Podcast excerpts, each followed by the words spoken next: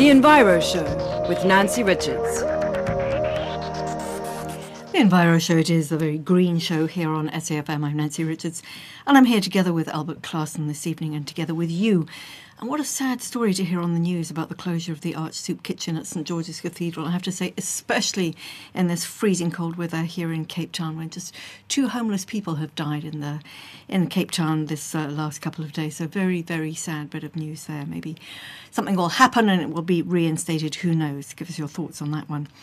But if you want to give us some thoughts on what we've got on the show tonight, you're most welcome. The number to call us on is 0892 10 2010, 0892 10 2010. And we'll throw on uh, contact details. If you want to send us an email, you can. We're at enviro at safm.co.za.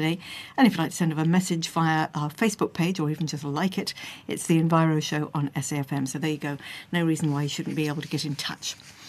Well, we've got on the show tonight. First up, Michelle Knights, our aspirant cosmologist, is going to be closing our Cosmo Girl series tonight with thoughts on the Big Bang. And then after that, uh, slightly more down to earth thoughts with Elma Hunter and Florentina Hadebe on VUCA's energy saving scheme, and that's uh, down in the Southern Cape in Stanford. And then after that, a little bit of glamour. Ashanti Mbanga has just been crowned Miss Earth, so we'll find out what won her the title and really what she plans to do with it. After that, Spong- Spongiseni Lolwana is a bit of a power generator too. I met her just the other day at a breakfast. Wow, what a what a lady! She's the founder and managing director of Beehive's Agri Media and Development Program, and she's just about to launch her 99-day, 99-minute Make a Green Change campaign. So look forward to hearing more details on that. And close, promising you women all the way. Also freshly opened at Kirstenbosch is the Botanical Art Biennale, and we're going to be talking to the curator, Nikki Westcott. So that's what we've got lined up for the Enviro Show tonight. Do stay with us right now. If you love your sport, join me, Brad Brown, every Saturday and Sunday afternoon for SAFM Sports Special. Right here on SAFM, South Africa's news and information leader. 21 years ago, Johannesburg had an irresistible urge to build a stage and invite the whole world to perform on it. Do you remember your first Arts Alive? Johannesburg Arts Alive 2013 is full of surprises, packed with trusted regulars from theatre and dance to spoken word and music. Arts Alive International Festival is brought to you by the city of Johannesburg, stitching together a more integrated city. And is part of the city's 21 years of Arts Alive celebration. For more information, go to artsalive.co.za. SABC is looking for a network marketing and on air manager. The incumbent would be responsible for developing and implementing marketing strategies that will retain and increase audience market share and be able to identify marketing opportunities and partnerships. So, if your passion is in strategy, then this position is for you. Applicants must have a marketing degree or a B Tech equivalent and a five to seven years' experience at a television station or network or even advertising agency, specialising in consumer marketing or brand. Verbal and written communication skills are a must. Kindly send your application, including a comprehensive CV, to the Human Resources Manager at tvjobs at sabc.co.za. Closing date 30th of August 2013. The Enviro Show. Well, first up here on the Enviro Show tonight. Firstly, thanks very much for your mails and messages, those who've uh, got in touch to say how much they've enjoyed our Cosmo Girl Michelle Knight series. And tonight she brings us the very last in the series, and it's on the Big Bang. Well, I spoke to her earlier and wasn't quite sure where to begin. Uh, I guess the place that, that I like to start is by claiming that I am a time traveler. And in fact, time travel is really quite easy. All you have to do is look up. That's the first most important thing to realize is about the history of the universe is that we can actually watch it unfolding. Because the thing is, light travels at a finite speed. It takes a certain amount of time for light to get from one place to the other. Now, light's really fast. In fact, it would only take one second for light to go eight times around the Earth. But that's still a finite amount of time. So, when we look at the stars, for example, just the stars in our galaxy, some of them are so far away, it actually takes thousands of years for the light to get to us some of the stars you look up at night could actually be dead. They could have exploded. But you wouldn't know that because the you know, it's still taking a thousand years to get to you. Now, we can look at galaxies, and some of them are millions of what we call light years away. Light would take millions of years to get to us. So that we, we if we tune our telescopes to look at fainter and fainter objects, we're actually looking back in time. Hmm. So all we have to do is create these really incredible instruments and analyze the data, and we can just look at the history of the universe, which is amazing. So we can actually see it evolving. Now, the thing is that we get to a point, right? You look back and you look, look, look, you pick a direction in space and you keep looking, and you go far, far back, but you get to a point where you can't look back anymore.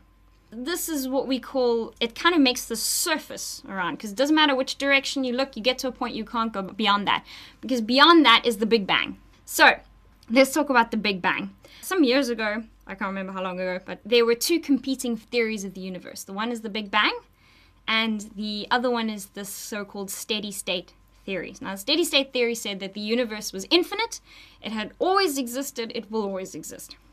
And the Big Bang said no, that the universe started at some point. It has evolved to the state that it is in now. One of the best, some of the best evidence for the Big Bang is the fact that space is expanding. This is quite a profound thing, and it, it's relatively simple if you think about it. If you imagine you had a balloon and you drew some dots on the balloon and you blew up the balloon, what would happen?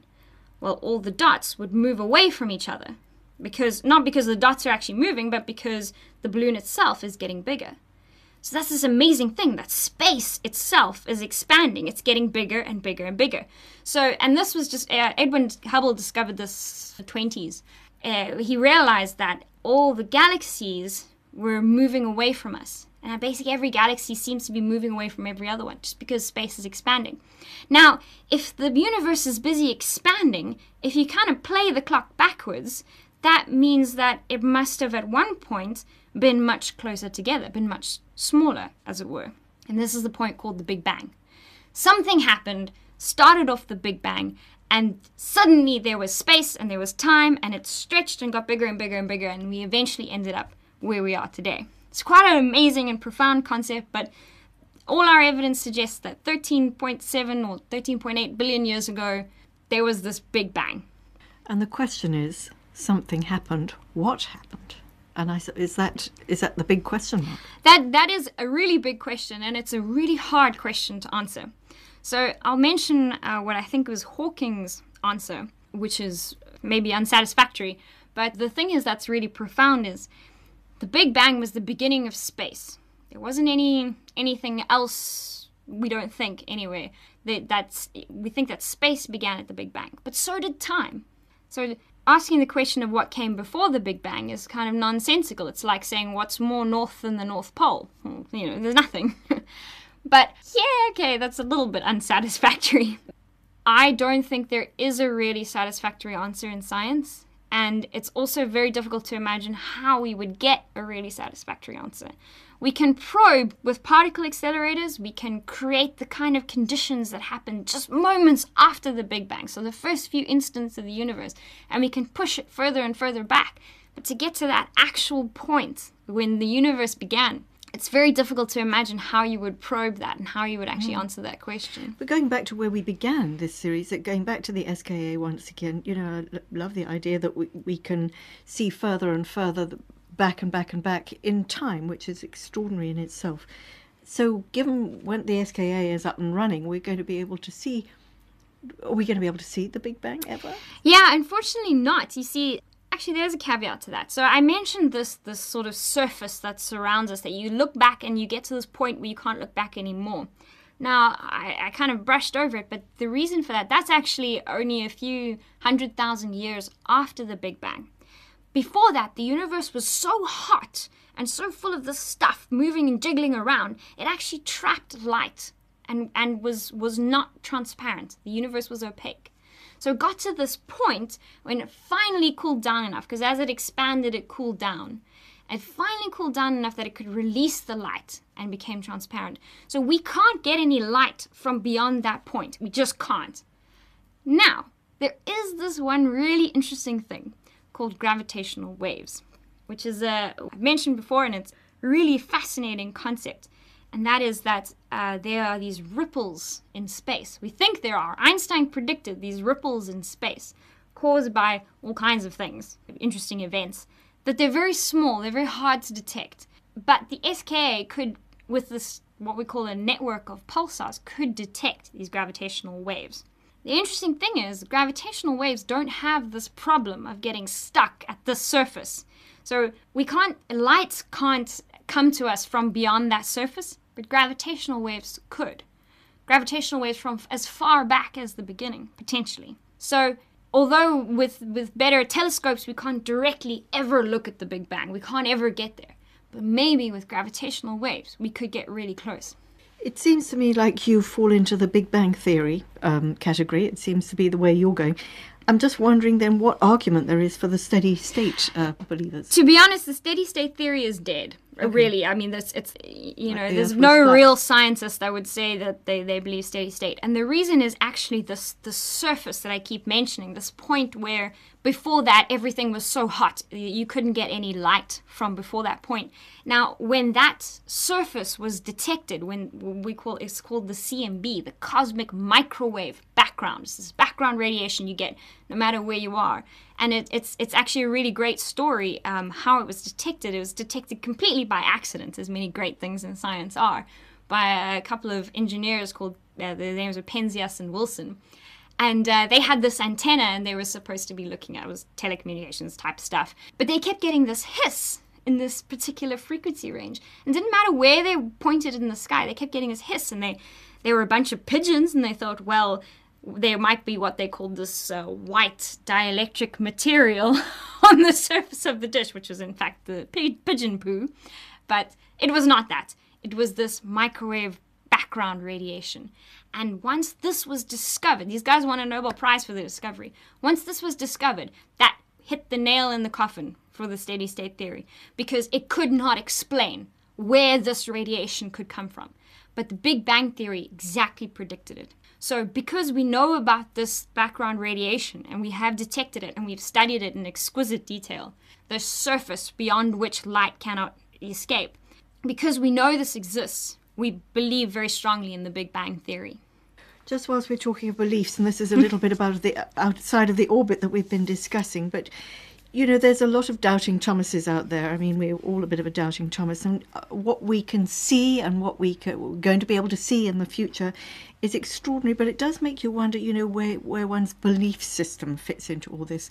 How does all knowing all this affect your belief system into a, a higher being? You know, where does it, where does your sort of spiritual belief fall into this? Well, it's a good question. It's certainly something that I, I get asked a lot. And my my personal belief is that religion and, and belief systems are actually trying to answer a different question to what science is trying to answer.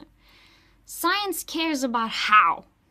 And we care about how, we care about what, we care about what's going on, how is this evolving, how does this work, how did the Big Bang work? But religion and beliefs care about why. And to my mind, those are two very different things, and they, they don't need to compete on any level to me. Certainly, there are some things like um, in, in certain ancient texts, if, if you take them absolutely literally word for word, you might run into problems when you start bringing in the science. But in terms of a belief system, a higher power, uh, you know, many of the, the very common things that underpin, uh, underpin most religions, my personal feeling is that science and religion can fit together quite comfortably, that they don't need to be at odds. Well, there you go. I have to say, she certainly made me think, and I hope you've enjoyed that series with Michelle Knights. And don't forget, if there's anything that you've liked or would like more of or less of here on the Enviro Show, do let us know. You can pop us a mail at enviro at safm.co.za. And a very big thank you to young Michelle there for her enthusiasm on the on the cosmos. Well, coming back down to Earth in these very chill winter days, we heard recently about a scheme in Stanford called VUCA in which Elma Hunter and Florentina Hadebe have been bringing some bright economical energy ideas to the people. First, I spoke to Elma. The objective of this project is to demonstrate practical do it yourself energy saving ideas to people uh, with no income or low income households. We show people how to make fireballs or energy balls out of newspaper and grated candle or sawdust. These are people who don't have access to wood. Uh, in Stanford, we do have access to wood. Um, and we show people to use um, rocket stoves to cook on, made of brick, or we can manage to do recycled buckets or drums. Um, also using wood, very thin twigs, and 75% less wood than you would with cooking with wood in, in a normal um, outdoor fire. From that cooking process, one goes to using um, the heat retention method, putting a pot that's been boiled up, putting it into blankets, wrapping it up in blankets, newspapers. Oh, like a sort of wonder bag. The wonder, bag, yes. We don't show wonder bags to begin with because we want to show people they've got all they need in their home without having to buy anything. Those are the main energy saving things that we show. The uh, rocket stoves, there's a variety of those, and we tailor it to suit the people that we are working with. It sounds like somebody's been extremely inventive. When you talk about we, who is we? uh, well, it's mainly um, myself with access to the internet, and then Florentina, who has been working alongside me, trying these and using them herself, and being convinced and as passionate as I am that people can save money um, in amazing ways um, once they know the technologies. This is the problem that people who have very little education don't have access to these ideas. And once we show them, it's very interesting because people don't just suddenly change their ways. The cooking habits and the way of thinking um, has to be an ongoing follow up process. We have established in Stanford an information hub where all these technologies would be on display and on a regular basis a demonstration on cooking uh, using these processes would be given and people would come and find out and come back again when things don't work properly. It sounds like then it's a bit of an all woman team, but I just want to probe a little bit more about you and the internet, Elma. I mean, is it yes. just you trawling the internet? I mean, you, you must know, have you got any sort of engineering or scientific background at all? Well, I did science at, in matric and I also did a year of science at university. So I do have a lot of knowledge in a way and an interest, you know, in surfing the net and finding these energy saving ideas is quite exciting, in fact. yes, and, and when it's a case of needs must, I suppose. Yes. Florentina, what about you? What, what sort of background have you got, scientifically speaking? Uh, I have no idea so much in, scientific, in science, mm. except that through the experiences that I've been shown by Elma, I learned a lot. I am a teacher by profession, and uh, I worked for the direct selling companies. Then I'm not fearing to talk to the public. Therefore, to me, it's an enjoyment to demonstrate these products that we have. Yes, and if you're a teacher, that would automatically give you um, the facility to be able to put concepts across.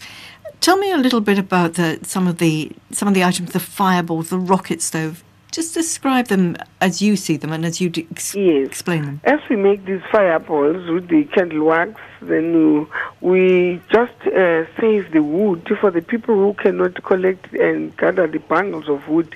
It's easier to make their personal wood by using the these fireballs.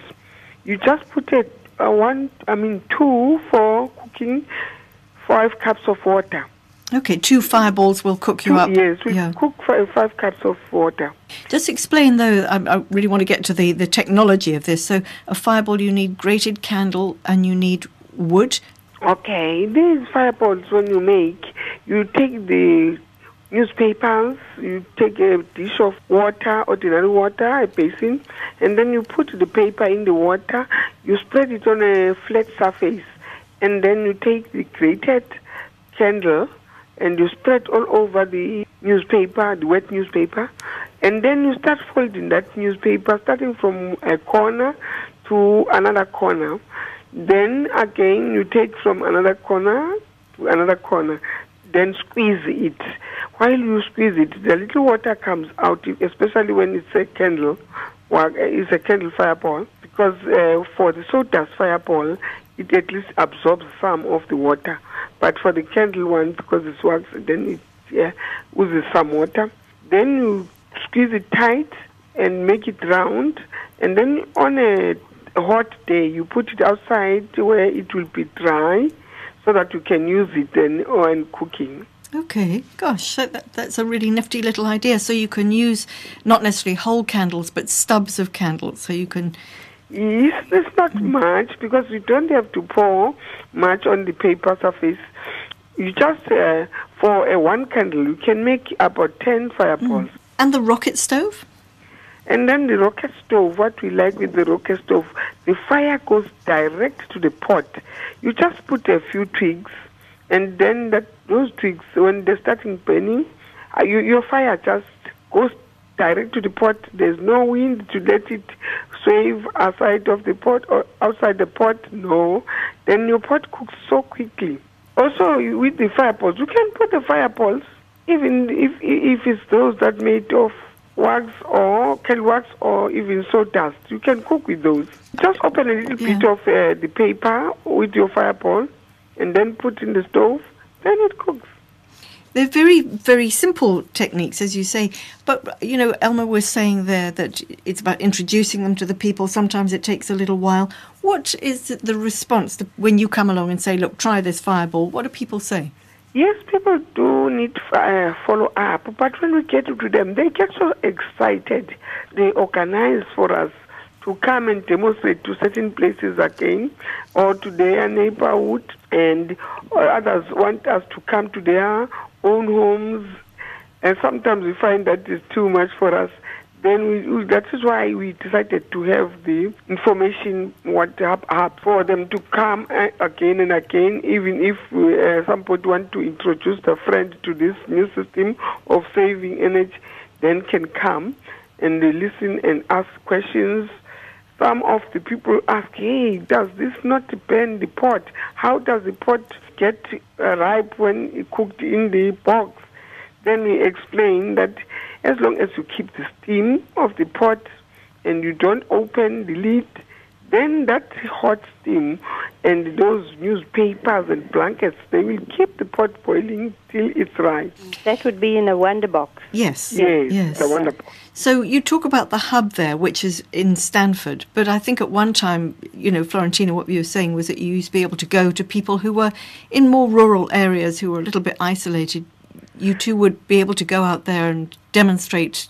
I think even in the rural areas there are clinics now. If there can be hubs next to the places, public places like clinics, and also next to community hall, I mean those hubs can work a lot. But I think really there should be people demonstrating there, and there should be time stated for demonstrations so that people can exactly know on such day at this time there's a demonstration then they can bring the other people to listen uh, and get the information Yeah, I think you've uh, started sort of what you call cooking clubs so that people can get together and, and learn how it's done. We did, um, Nancy, if I can just say, we, we did um, go with my vehicle, which I called the mobile demonstration unit, because we could pile all our equipment in there, and Florentina and I would go off to various places. We have been on occasions to farms in the area as a mobile demo unit. So it's very, very uh, portable. Quite fun to do that. Yeah, you've also got the website which on which people Yes. can see exactly how it works. Have you uh, considered patenting all these ideas? No, not really. Um, you know, it's a very much a philanthropic operation. We actually operate without funding um, because it doesn't really cost so much to do it, um, except that now that it's growing, um, we realize that the presenters need to be funded, and um, we know that they can't do it for nothing.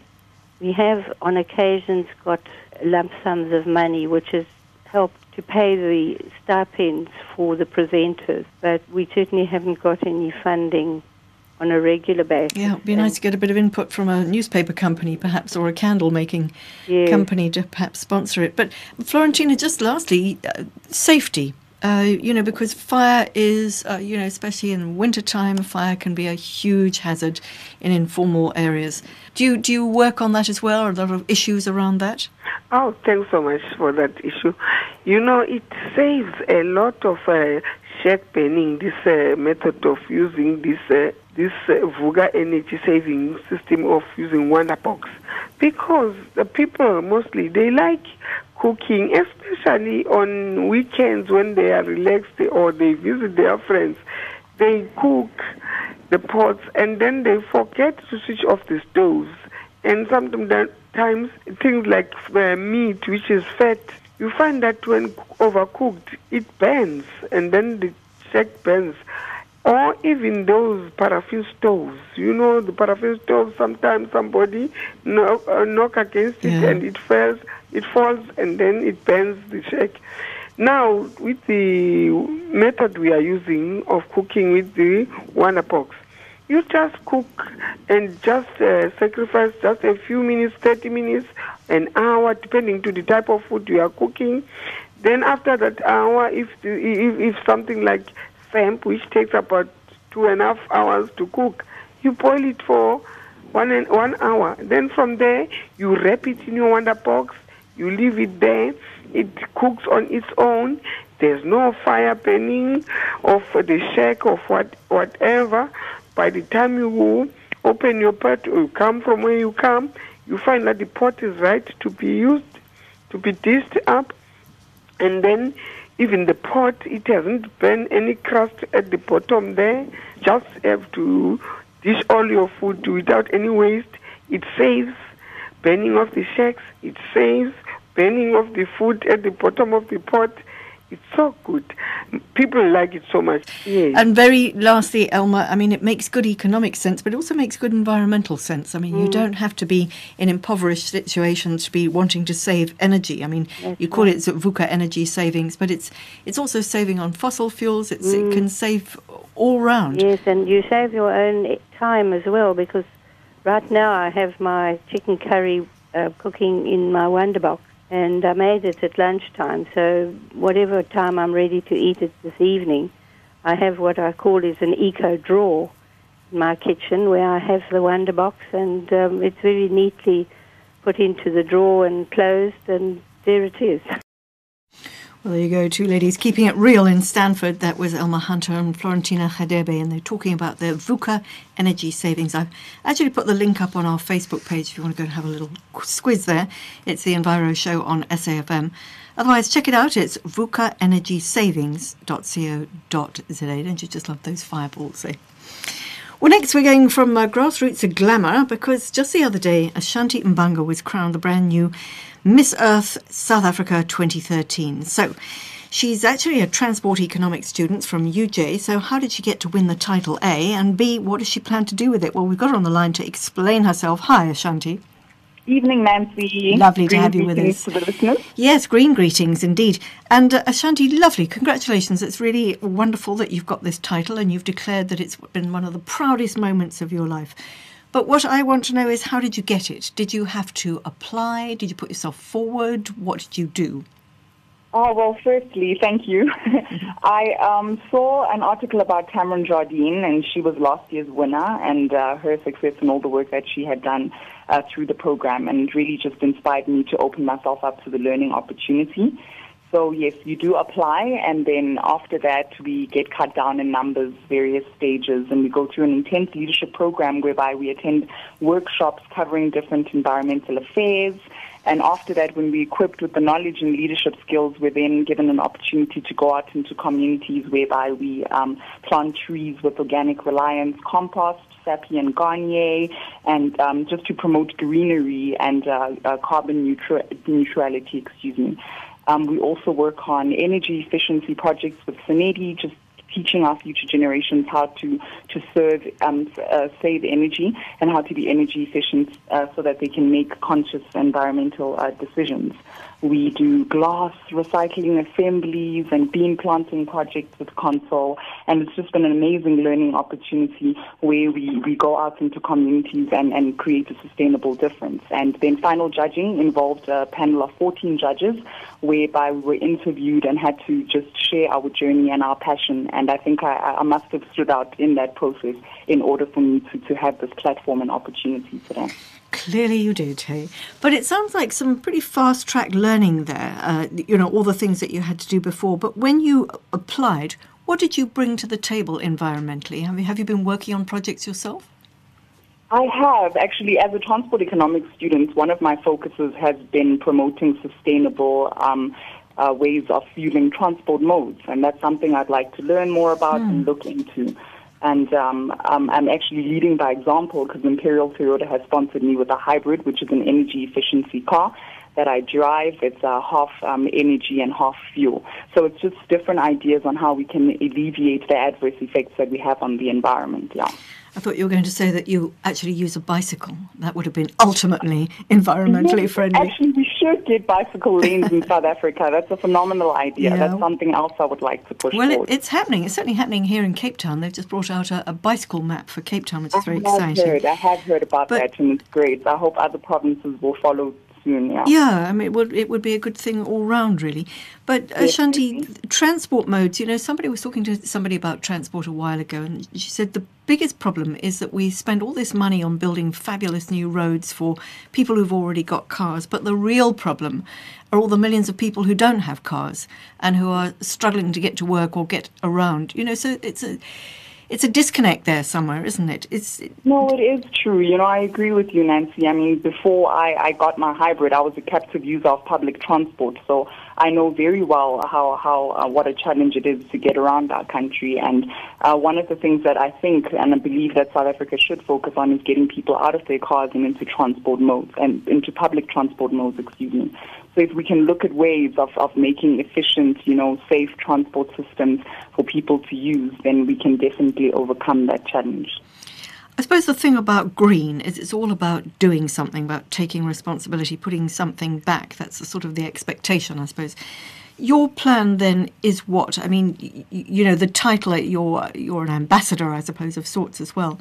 But what will you do? Do you do? Is your job really to, you know, explain how it is or how it could be to other people, or or to do it yourself?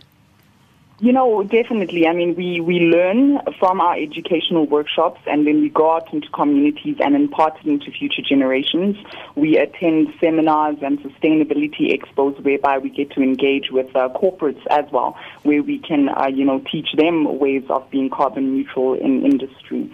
Um, so it's both leading by example and teaching others to, to also make uh, decisions that um, have the, you know, the environment's best interests at heart. And uh, two of my focuses this year are going to be water cooperation because water is one of South Africa's most critical resources. And with our population growing, it means demand is growing. So it's important that we teach people how to use water wisely. And secondly, I also think um, energy efficiency is very important. So we, we carry out um, educational programs at the schools and different communities that we work with and uh, just teaching the kids how to save electricity and, and to look to uh, renewable sources of energy. Yeah. I don't know if you heard Elma Hunter and Florentina Hadebe. I was talking to them earlier. They've got a, a, a campaign going down in Stanford there, and they call it VUCA. And they uh, are making these fireballs out of newspaper and, and uh, grated candle and making rocket stoves. And, I, you know, it's such simple, unbelievably simple ideas. And sometimes simplest is best. But what, what, in your view, are the big issues? I mean, energy efficiency there and water co- cooperation water and energy are, are big ones, but what do you think of the big guilty party? Is it the fact that we are we take so much for granted? What do you think is the real problem that we face? I think one of the problems that stand out for me is our dependency on coal. Um, you know, not only does South Africa use coal to supply, you know, energy or electricity for our country, but we, we also export coal to other countries. If we could just focus on alternatives, you know, to, to just sort of balance the amount of coal that we're using so that we don't eventually run out of resources, I think that'll be great. So our dependency on coal is, is a concern on my part. Once you have finally got your transport economics degree under your under your belt, what do you plan to do with it? Um, uh, the Department of Roads and Transport is uh, my bursary sponsors, so I will be interning for them in government, and I just, with that, I hope to influence, you know, decision makers in government to, to make decisions that have less of an adverse effect on our environment because Yeah. I've learned so much, yeah, and as far as the environment is concerned. Well, Ashanti Mbanga, Miss Earth SA 2013, congratulations, lovely, and I hope Thank that you, I hope that you put the word out there big time because it's it's a responsibility that you've got, and I'm, I'm sure you'll handle it really well. Lovely. Definitely, I look forward to doing just that. Take care. Thank you. Thank you. Bye. And uh, that's Ashanti Mbanga. Well, if you'd like to know a little bit more about the the uh, the uh, what do you call it uh, pageant, I suppose it's uh, check the website. Put that up on our Facebook too. In fact, it's missearthsa.co.za if you want to find out more. Missearthsa.co.za, and that was uh, Ashanti Mbanga is the Miss Earth for 2013. Well, next up we have, I did promise you an all female lineup, and next up we have another. She's a winner, I have to say this, in as much as she's really busy achieving exactly what it is that she wanted to do with her life as opposed to doing what she studied to do. She's Spongiseni Lolwana, and she's the founder and managing director of Beehive's AgriMedia uh, development program. And she is just about to launch her 99 day, 99 minute, 99 seconds, whatever, make a green change campaign. But we've got her on the line. Hi, Spongiseni, how are you? Good evening, Nancy. I'm good. How are you? Good, I'm excellent. It was really interesting to hear you speak the other day. We were at the um, South African Black Economic Forum breakfast, and it was really interesting to hear you speak. What I loved what you said was that I think you'd studied psychology or working in research, and you decided just you were going to give that all up and do what you really, really wanted to do. What was it that you really, really wanted to do? Well, as a young person growing in a township like Khayelitsha, um, where the uh, the area is polluted by poverty, the only thing that comes to your mind is to try and bring about change. So for me, it was um, it was more of uh, a way of trying to find a way of making a change, and um, um, well, I gave birth to the uh, Beehives Agrimedia and Development Program, along with my partner Nat Manyena, and um, um, along the way we decided to um, give birth to the campaign which is called the 99 Days, 99 Minutes, Make a Green Change, which is more of a tool uh, to create jobs and uh, to open more business opportunities for people around the area and around the, the, the, the country. Um, yeah. How will it work?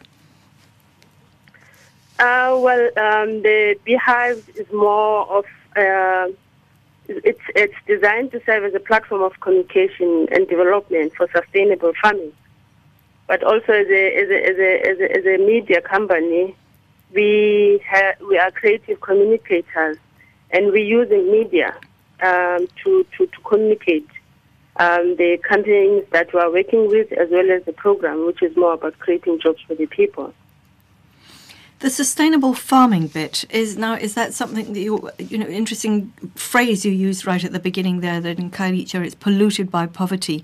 Do you see sustainable farming as being something that can happen within an area like Khayelitsha or Well, our, our program is designed to cover the whole of the country, but we're just piloting it in the province. So we work with emerging farmers from around um, uh, areas such as Klapmuts, Caledon, Khayelitsha, Philippi, Mamre, and all the other areas around the province. So yeah, the scope is quite bigger, and um, yes, it, it, it, it is a high potential of working because it is more of an industry where um, you, you, you- where you only find um, a, a certain um, group of people where um, you have less women and less young people. So sustainable farming is it, it will be then small scale farming looking to grow food for the people themselves or to get to markets? Well, basically, the program is designed to uh, to be an enabler, um, which seeks to elevate emerging farmers to a level of commercial farmers uh, by using the existing programs uh, from both the public and the private sector um, such as um, easy access to land, easy access to um, um, technical support, and all the other programs. So basically, um, having campaigns such as the 99 days, 99 minutes is more of an element um, that um, that gives the people the, the another window, you know, of opening their, wi- the, their wings in terms of um, creating jobs and business opportunities for the people. So, is the idea to identify sort of sustainable and small emerging farmers that already exist, or to encourage new ones? And if, if it's to encourage new ones, how do you do that? Well, it's it's it's a bit of both. Um, uh, we um, the the slogan says diversifying the face of the farmer in South Africa. So we're looking at um, bringing more women, bringing more young people, and um, uh, we use, um, as mentioned earlier, different mediums such as the Motion magazine, the hard copy magazine, which is going to be more of a bi bi-monthly magazine a web portal which is like your magazine online, and what we call the quarterly X Network events, which is more of a physical interactive platform for sustainable farming. So with those different mediums, we have uh, more than confidence in, in, in, in, in, in, terms of uh, ensuring that this really works for the people. And is it starting to work with the people? Are people getting to recognise you, notice it, come to, you know, come to come to work with you as well? Yes, um, we have uh, the number is growing every day. We have uh, currently plus minus 300 emerging farmers, and when we, when we talk about uh, subscribers, we're not only talking emerging farmers, but we are also talking um, other farmers like commercial farmers, both um, black and white, irrespective of the business level. Uh, we're also talking about agri entrepreneurs, uh, people who are more interested in um, other you know, subsectors within the agricultural industry. If I could mention um, a few, um, there's a gentleman who's currently doing uh, low GI spinach bread, who would like to get a farm to grow his own spinach bread. Um, we also have a young gentleman who's also a graduate um, who, who is interested in finding land to do windmill farming.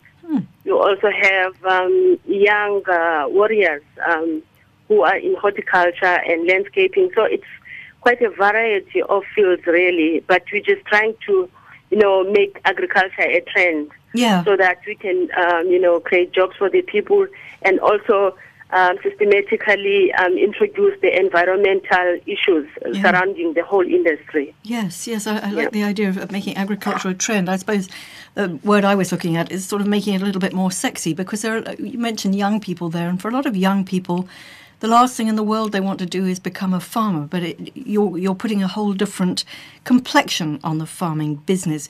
But I just want to come back to the 99 day, 99 minute Make a Green Change campaign. The objective is what? Well, um, the 99 days, uh, 99 minutes Make a Green Change campaign is more of an initiative that is um, self-explanatory. Basically, the campaign is about encouraging uh, the nation at large to make a green change within the, the period of 99 days. Um, it is a, a, a more of um, a campaign which intends uh, not only to encourage people on doing activities around the agriculture, but also, envi- you know, deal with environmental issues, social and educational activities amongst uh, amongst others. So, by doing such activities, you are basically contributing to the um, the, the 99 Make a Green Change, and also um, we encourage people to remember that we are still um, a developing country, and it is um, through such ini- initiatives that we will develop and, and create jobs for the people. So, give me an example of what a person could do in 100 days to make a real difference. Well, we would like to. We have um, a, a- Facebook page which is um, uh, www.facebook.com forward um, slash 99 campaign where we, we would like people to um, post videos or upload their video clips uh, as well as um, video um, pics, um, you know, supporting gardens around the townships, supporting projects um, and other agri entrepreneurs who are more interested in environmental in, in, in environmental related issues. Um, as a result, we have people now, commercial farmers, are coming forward with their farms, you know, supporting groups of uh, women who are unemployed, like a group of 19 women from Langa um, who have gotten the opportunity to work in a farm which is located in Sir Lowry's Pass. Okay. Uh, now we have um, engaged with the Department of Agriculture provincial level um, to to have those women growing seedlings in, in that particular farm um, so that they can be able to put something um, in to, sorry they can be able to, to feed their families. Um, so we think it is working in such a way because now um, we've had an agreement with the Department of Agriculture that the seedlings that these women will be growing will be bought by the department um, and the department will sell it to the larger community of commercial farmers uh, around the province. Gosh, you really are a, a sort of hub of. I can hear that there are lots of things that are, you've got your hands on, and you're bringing them all together. I, you know, I'm really lost in admiration because it's a huge thing to do, and and I wish you every success. So probably best if we direct people to your Facebook page then. Yes, If they want to um, our website will be launched um, tomorrow. Oh, okay. And um, our Facebook page is, um, as mentioned earlier, www.facebook.com forward slash 99 campaign. Or otherwise, you can go to www.facebook.com um, forward um, slash Beehives Magazine. Um, yes. Because I found And- I I actually battled to find the 99 campaign. I got Beehive's 99 day 99 minute make a green change, and that was where I found you on Facebook. Absolutely. But give me your give me your website, which is going to be launched tomorrow. Very exciting, and it's what? Um, the website is um, sorry. Um, it's the triple W. Yeah. Um, dot um, beehive. Yeah. Sorry, triple W. Yeah. Okay, no, I've got it wrong. Sorry, beehives agrimedia at beehive. Sorry, beehives agrimedia. Yeah. Uh, dot co dot za. Beehives plural agrimedia.co.za. That's right, Nancy. Brilliant. Very, very best of luck, Sponganiseni. Thank you very much, and uh, and I'm sure we'll meet again. Thank you. Take care. Thank you very much, Nancy. There you go. Bye. It's uh, Spongiseni Lolwana, and she's certainly doing great things there and uh, doing exactly what she feels she wants to do. And if you'd like to find out more, the website's going to be launched tomorrow. It's www.beehivesagrimedia.co.za. Beehivesagrimedia.co.za. Anything you've missed, just pop us an email. It's enviro at safm.co.za. Well, finally, talking of things that are hot off the press in our Green Goody feature tonight, we're looking at the Kirstenbosch Biennale of Botanical Art, which opened just a few hours ago. And uh, so I think we've probably got one very delighted curator on the on the line, knowing that it's now up and running. She's Nikki Westcott. Hi, Nikki. Hello, Nancy. How did the how did the opening go? It went really well. Oh, good, good. So tell us, this is your Biennale, and I, obviously you've had quite a number, but the theme this year, I think, is very specific. The theme this year is on um, medicinal and traditional use plants. And um, the comment of one of the senior botanists at Kirstenbosch um, who collaborated on it was that this has been the first African herbal ever. So, I mean, a herbal, as you know, is, is, is a collection of um, documented work about the medicinal plants of an area. Um, and there has been an absolutely huge collection of work tonight and of a very, very high standard. It's been really wonderful. It is a wonderful thing because, you know, very often one imagines uh, botanical art to be uh, very Victorian, one of those things that people did way back in the day when they were going off on ships finding all these sort of species. And it was, you know, it was sort of delicate. And then you sort of imagine very genteel ladies doing Yes. it. But this is bringing it right back here to South Africa in the 21st century. Yes, well, I must say we, we, we do have a little genteel section, which, um, because it's Kirstenbosch's centenary year, we have included a historical, uh, I mean, there is a historical dimension to it. So there is a collection of some of these genteel lady artists in the 19th century. And um, their work is so delicate and beautiful. Well, that's And- appropriate, as you say, given it's your centenary year. So, uh, the African Herbal, this this collection, this body of work, Yes. is it purely for beautiful purposes, or is it this in some way beneficial? I mean, might this might all the works be put together in a book? Well, there is a catalogue, Okay. uh, luckily. But what does need to be documented, and, and I, I think it will be done, is um, all the work that um, was, was done by the botanists at Kirstenbosch and, um, and others, who, um, and particularly Alice Notten at Kirstenbosch, who, who did the labelling, and, and therefore much research on the medicinal uses of each of the plants painted. The artists themselves were Yes. they at liberty to choose any particular medicinal plant that they liked, and do they have to go and find it in the wild in the veldt at Kirstenbosch, or how do they get the species from which to work? Well, yes, they, they, they do find them in the wild, and Kirstenbosch and other botanical gardens around the country facilitate as well. They often find um, specimens for the artists to paint. But one of the things that characterizes botanical art is that artists must draw from real life, and their paintings are life-sized. So, um, in fact, on the exhibition, there's this absolutely enormous Aloe which is quite magnificent. and um, yes, all the, all the work is life-sized. So they, I mean, given that there's, um, you know, people are quite officious about you, you're not allowed to pick certain things in, in certain places. Do they go and sit out in the in the cold and the wet and and draw from life, or Yes, they? they, do, and I mean they they have to know, for example, when flowers, um, when a plant flowers.